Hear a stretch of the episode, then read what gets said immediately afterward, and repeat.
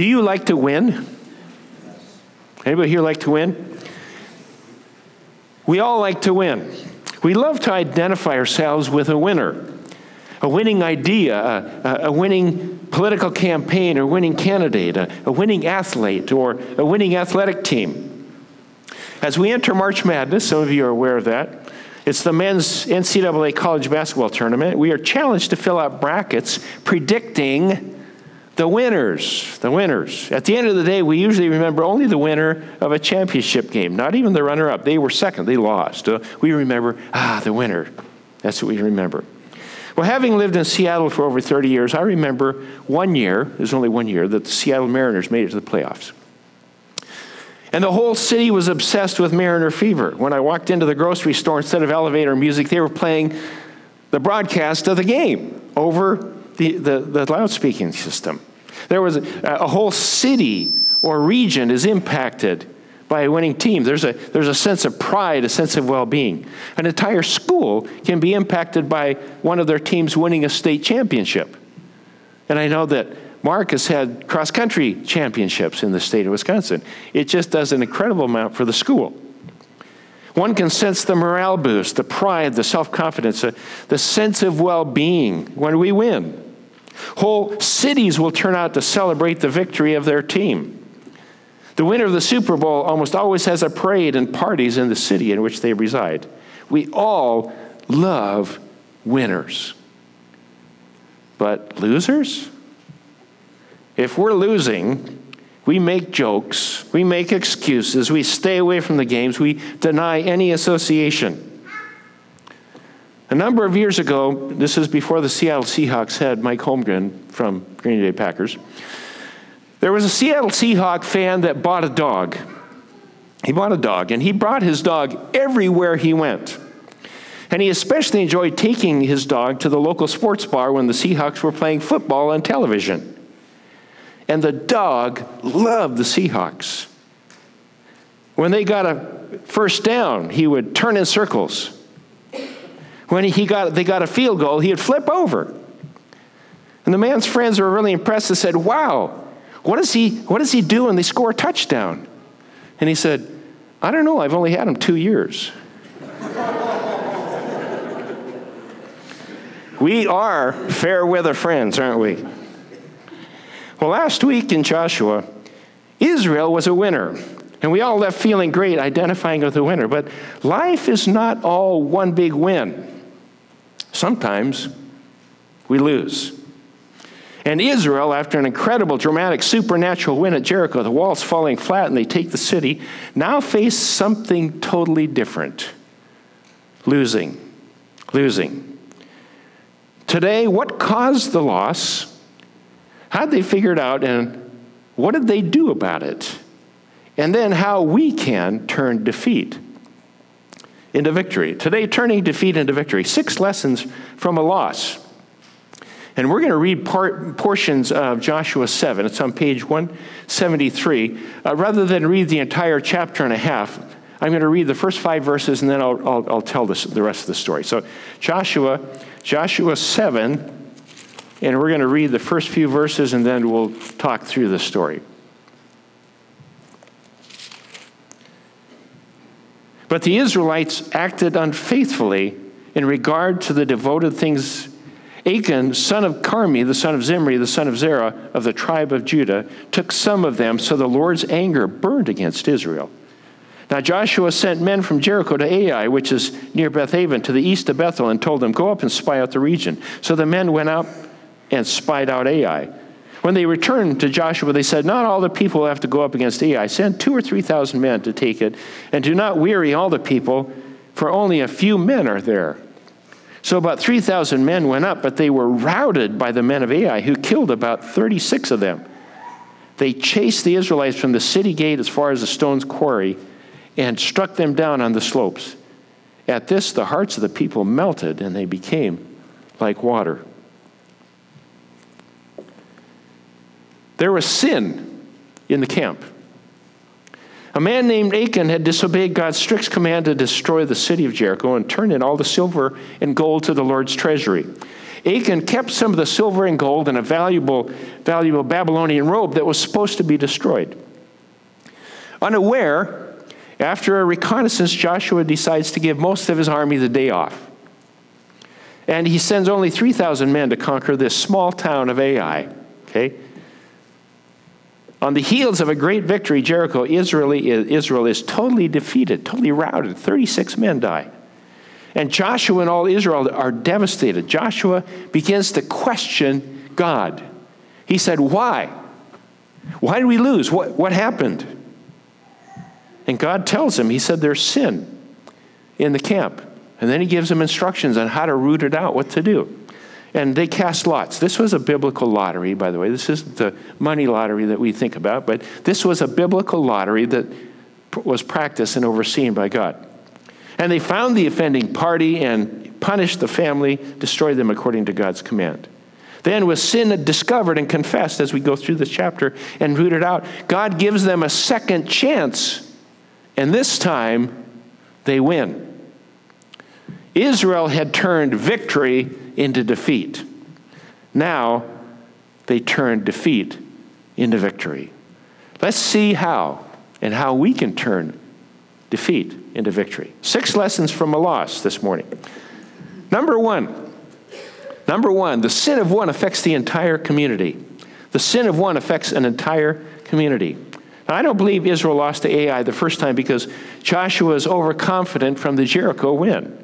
Nor did he lose because he forgot to pray to God. That'd be reading into the text something that's not there. Israel could have defeated Ai with five men if they were right with God. They needed to learn that the people of God can only win over the power of the world as long as it was faithful to God's covenant. As long as it was faithful to God's covenant. And one guy, just one man, only one, Achan, broke the covenant and he disobeyed God.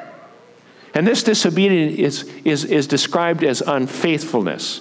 Now, most of us don't think about disobedience to God as unfaithfulness, but God calls this act of willful disobedience as unfaithfulness.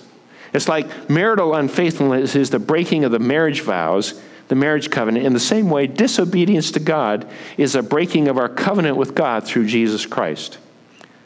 The Bible equates disobedience or idolatry, following other gods, with something called spiritual adultery. It's a, the breaking of a covenant. They had an agreement, they had a covenant with God, and they broke the covenant. It was called unfaithfulness.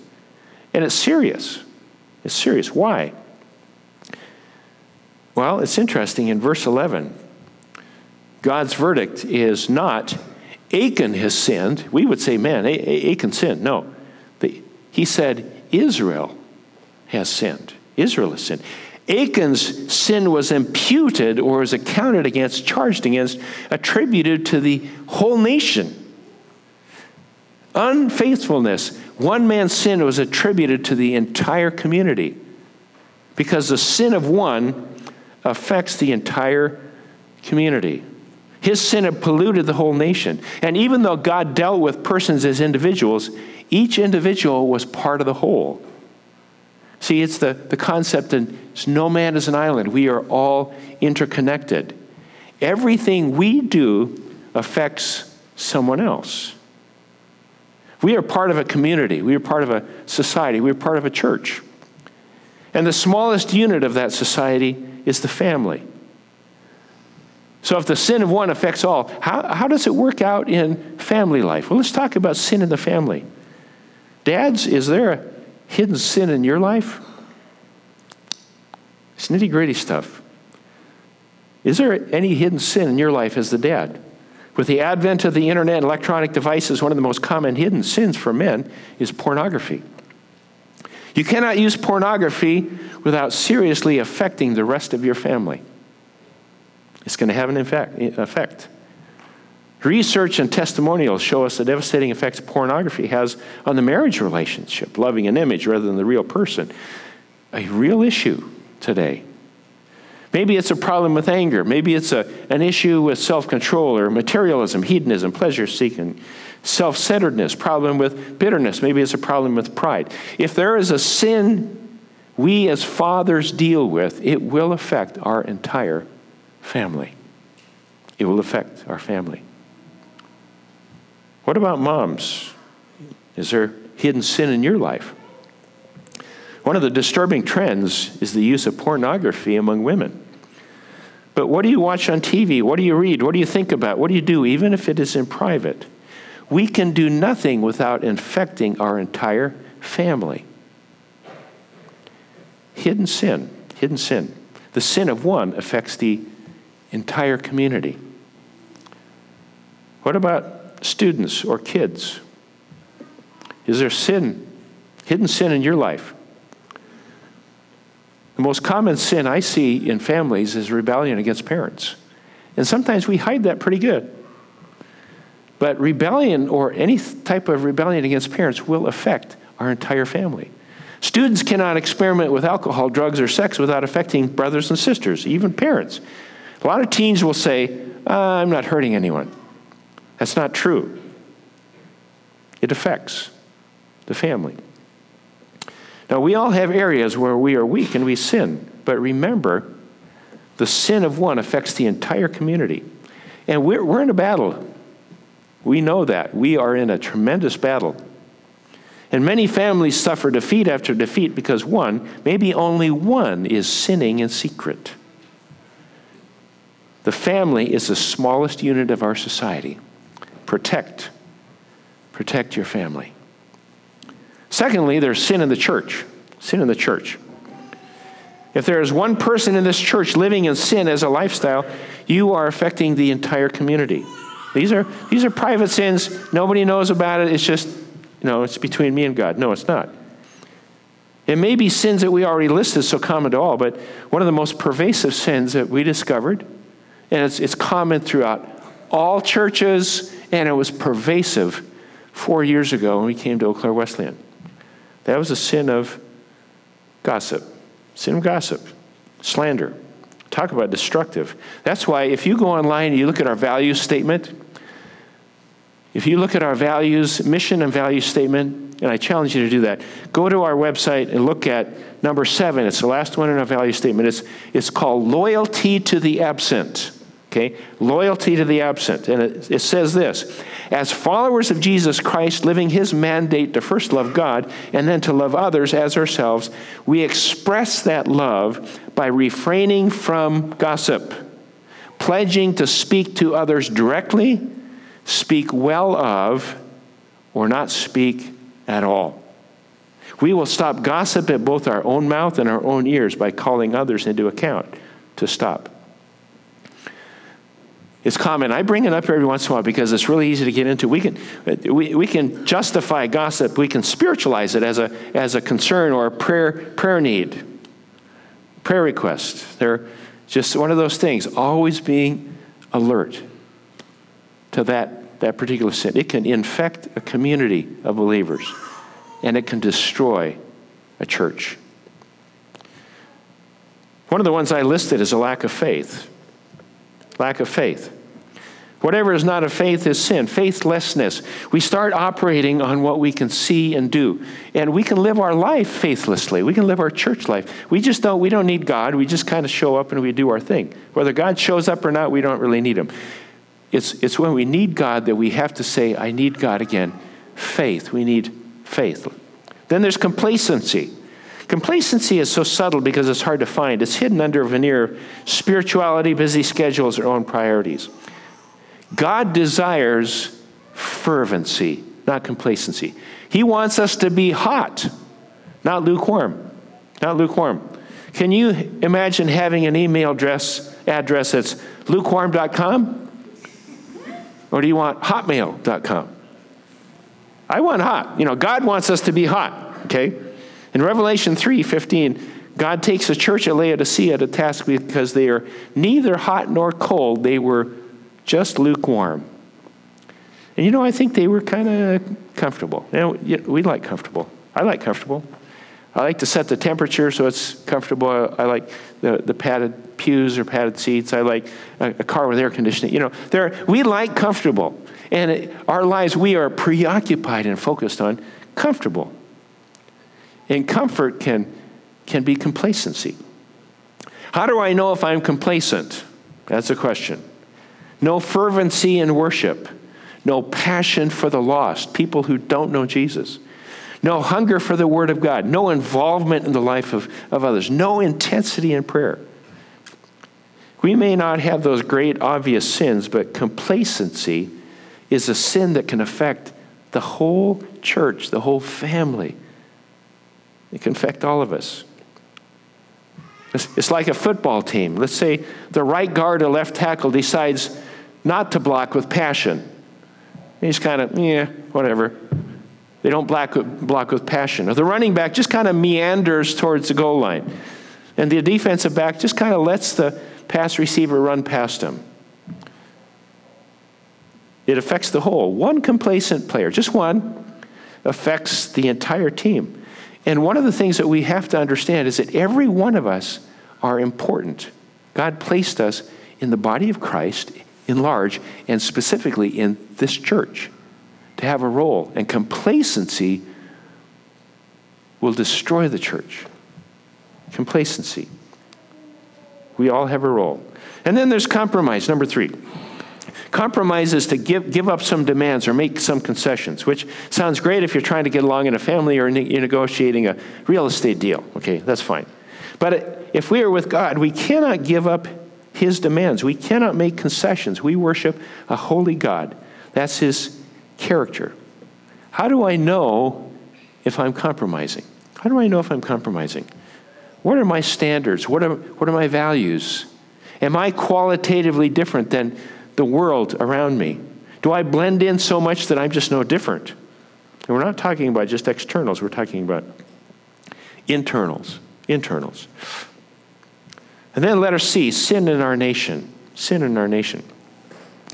I've been very clear in past messages as to sin in our nation. And let me just say, God is being very patient with us as a country.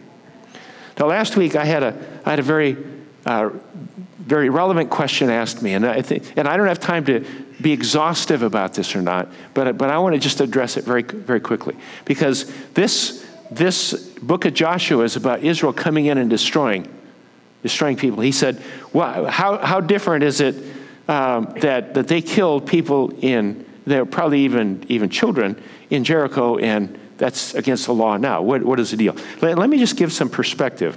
Because what, what is God doing in all of these things? Is it justified? Are Israel's wars justified? Now, I've given a little bit more time in God's top 10. If you look it up, you can go back on the website. God's top 10, war and military service. We talk about just warfare, but we, we don't have time to go into all of that. But I want to talk about one particular concept. In Genesis 15, very interesting passage. And this has to do with God's grace and God's mercy in God's judgment. Okay? In Genesis 15,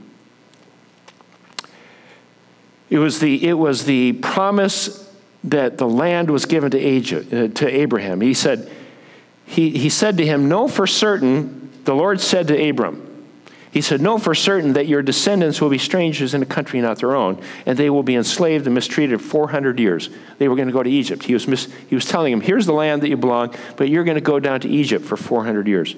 But I will punish the nation they serve as slaves, and afterward they will come out with great possessions. Egypt was punished by God for enslaving Israel. You, however, will go to your fathers in peace and be buried in a good old age. In the fourth generation, your descendants will come back here. For, here's the key word, for the sin of the Amorites has not yet reached its full measure. The sin of the Amorites has not yet reached its full measure. What did he mean by that? God was going to send judgment if the Amorites didn't repent.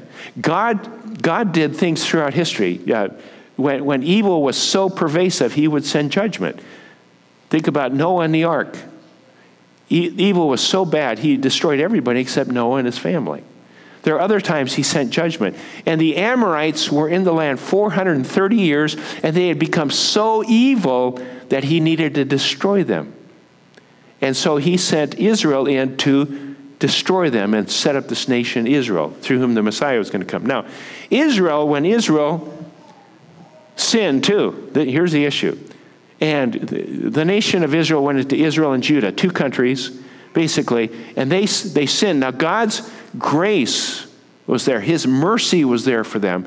And he would send prophets and he warned them and he warned them and warned them repent or you will be sent into exile and destroyed. And they refused to repent, and so he sent the Babylonians in to judge them, and they were destroyed. And people were killed. The innocents were, were slaughtered. All kinds of things happened because they wouldn't repent. God's mercy and grace lasts a long time. But eventually, he said, You're going to be. Then Judah also was sinning, and God sent prophets against them, said, Repent, repent, worship the one true God. Don't do idolatry. They were sacrificing infants. They were doing all the same things the original Canaanites were doing. Finally, God said, I'm done. And he came in with the Babylonian army, and he slaughtered them and took the rest into exile. God's grace and God's judgment, knowing that eventually they'd come back again. See, God uses foreign armies. The armies of the Allied nations came in to destroy the Nazi Germany because it was an evil empire. Now, we'd think we'd have a better idea or a better way to do this, but human nature being what it is, sometimes God has to take those kinds of strict judgment on them. That's, that's a real short course. This is like a whole seminary course you'd have to take to really understand. It's, there's a lot of detail in this. But, but that was a, it was a valid question. I wanted to at least give it some time this morning so that we understand why Israel was tasked with the, with the duty of coming in and cleansing the nation. They had been given 430 years to repent. They didn't, so God said, You'll be judged. That's God's method of judgment. It's different every time, but that case it was this. Okay. So the sin of one affects the entire community. You remember where we are at? Okay, just want to make sure. Okay.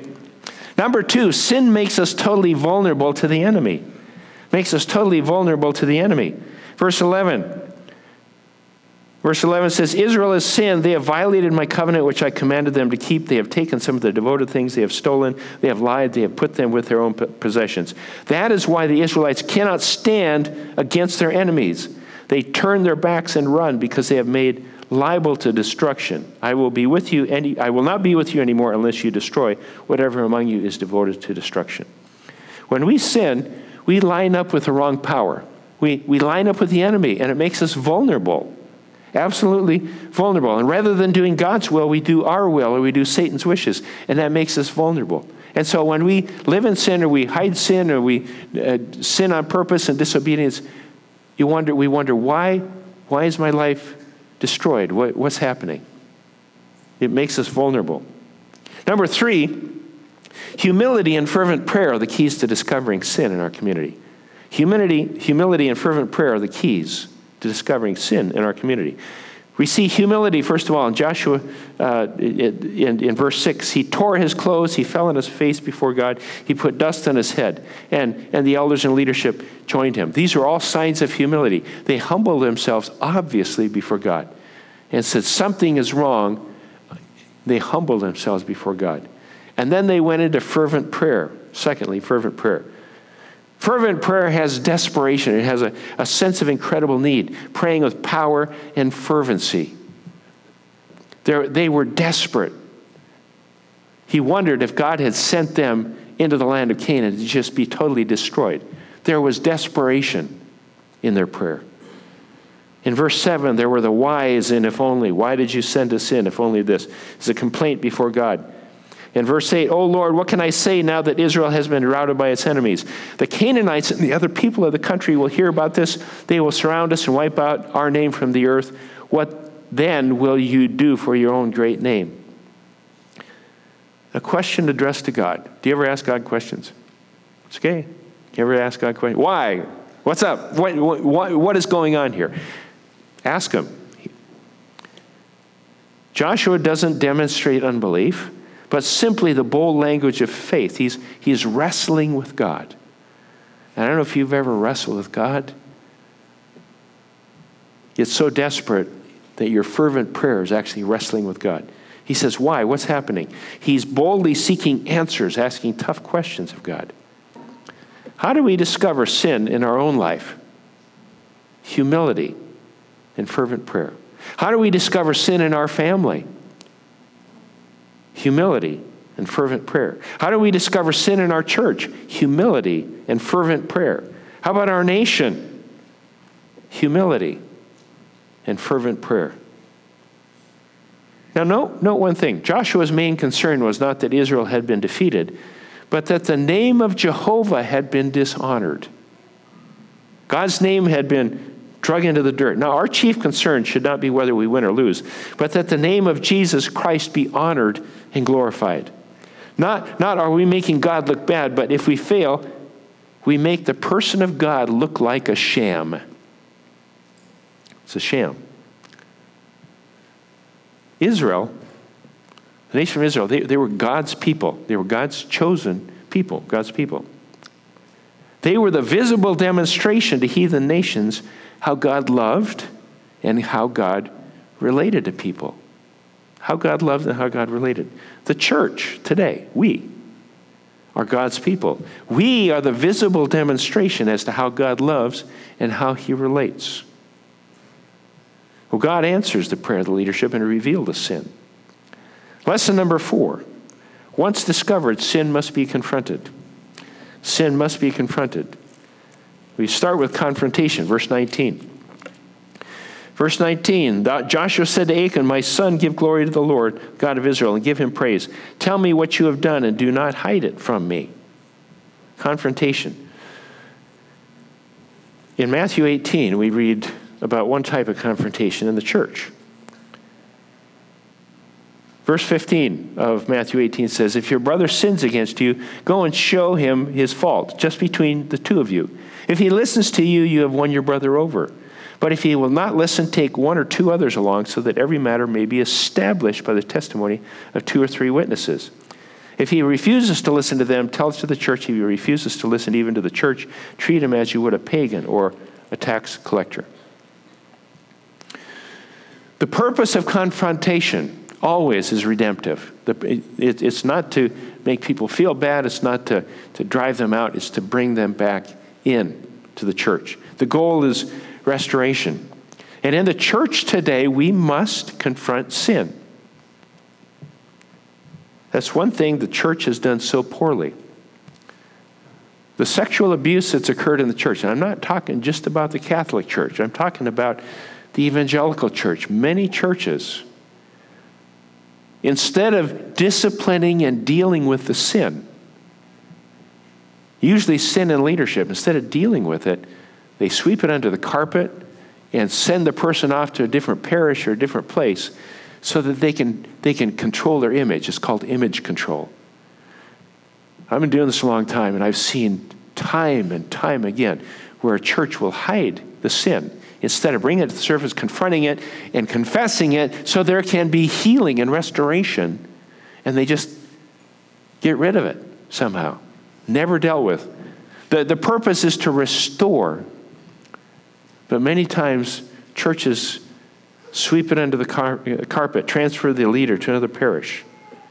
Sin that is not confronted will weaken and pollute the church and render it powerless. Then we have confession. Confession, verse 20 and 21. Achan says, I sinned. He says, I saw, I coveted, I took. There's a whole sermon right there. I saw, I coveted, I took. Confession. He actually confessed it. He had no choice. And then confirmation. Now, letter C is confirm- confirmation of his sin followed. Joshua knew the consequences, the punishment, so he is very careful to confirm the facts. We must always be careful to confirm the facts before action is taken. You can see in the Matthew 18 passage two or three witnesses, always making sure that we have the facts. So it's not just one accuser or whatever. Always confirm the facts when we deal with sin. And once discovered, that sin must be confronted. Now, lesson five the consequences of sin can be severe. The consequences of sin can be severe. Now, people will say that was in the Old Testament. People had to pay for their sin back then. Now we live under the New Testament under grace. I'm not talking about paying for our sins. Uh, we can never pay for our sins. Okay, just, just let you know, we can never pay for our sin. I'm talking about the consequences, the consequences of our sin. People in the Old Testament could no more pay for their sins than we can now. In the Old Testament, the blood of animals was shed. That was a temporary solution to, to pay for their sins. In the New Testament, Jesus died to pay for our sins once and for all, all persons for all times. Jesus paid for our sin. We can't pay for our sins. Jesus did that. But the consequences of our sin may continue. Look at the consequences of alcohol abuse, broken families, abused children, drug use, destroyed lives, extra premarital sex, unwanted pregnancies, diseases, broken marriages. You can name all these sins. You can look at all the kinds of things that are the consequences of sinful behavior. God forgives all of our sin. Okay? Just make sure that's clear. There's not one sin that God will not forgive. God will always forgive if we confess and ask Him to forgive us. He'll forgive us. But the consequences may be severe. Consequences may be there. But we cannot pay for our sins. Jesus died for, to pay for our sins and to bring us to God. That's the good news. Jesus paid the price so we don't have to. He forgives unconditionally, no strings attached. 1 John 1 9 says, If we confess our sins, he is faithful and just to forgive us our sins and to cleanse us from all unrighteousness. That's the good news. I've talked about spiritual breathing, where, because I, I, don't know if you get through a whole day without sinning. I don't think I ever have. But basically, uh, you, you confess that sin and breathe out the bad and breathe in the, the appropriation of his forgiveness. Breathe out, breathe in. Confess, appropriate. Something that we have to do all the time. Just and, and as soon as you become aware of a sin, confess it, breathe it out. And he'll forgive. That's the good news. Achan and his whole family had to die, but Jesus died for us to pay for our sins so we can live. Jesus died so we can live. So the sin of one affects the entire community. Sin makes us totally vulnerable to the enemy. Humility and fervent prayer are the keys. Once discovered, sin must be confronted. The consequences of sin can be severe. But, number six, the good news defeat can be turned into victory. Defeat can be turned into victory. We don't have to, we don't have to live in defeat. We are all sinners, okay? And I say that including me. We're all sinners. We're all saved by grace. God gives us a new start. We're not doomed to defeat forever. And when we lose, we're not doomed to failure forever. Because God wants to redeem it and turn that into victory. Once Israel discovered the sin, confronted the sin, confessed the sin, got rid of the sin, in chapter 8, this is like the second half of the game. They won. They won. Now, note that the battle was fought in the physical realm, but the real battle was in the spiritual realm. And that's where it gets a little bit confusing sometimes. Because not only are we called to the spiritual realm, but we are called to engage also in the context of the physical realm. But it starts in the spiritual realm. What is your battle right now? Maybe you've lost one. Maybe you just had a really bad defeat. Maybe a really bummer. God can take your defeat and He can turn it into a win again. Let's pray. Father, we thank you that, that the Word of God doesn't, doesn't mince words, it doesn't hide things, it doesn't put everything in a rosy glasses. You tell us the truth, and I just thank you that your truth is clear and we thank you for the power of Jesus' resurrection, the power of what he accomplished on the cross. And, and God, that you can take our defeats and make them into wins. You can, you can give us victory in the middle of that. And I just pray, God, that we would pray with David Search me, O God, know my heart. Try me and know my thoughts, and see if there's any wicked way in me, and lead me in the way everlasting. And God, that you would do that in each and every life today. In Jesus' name.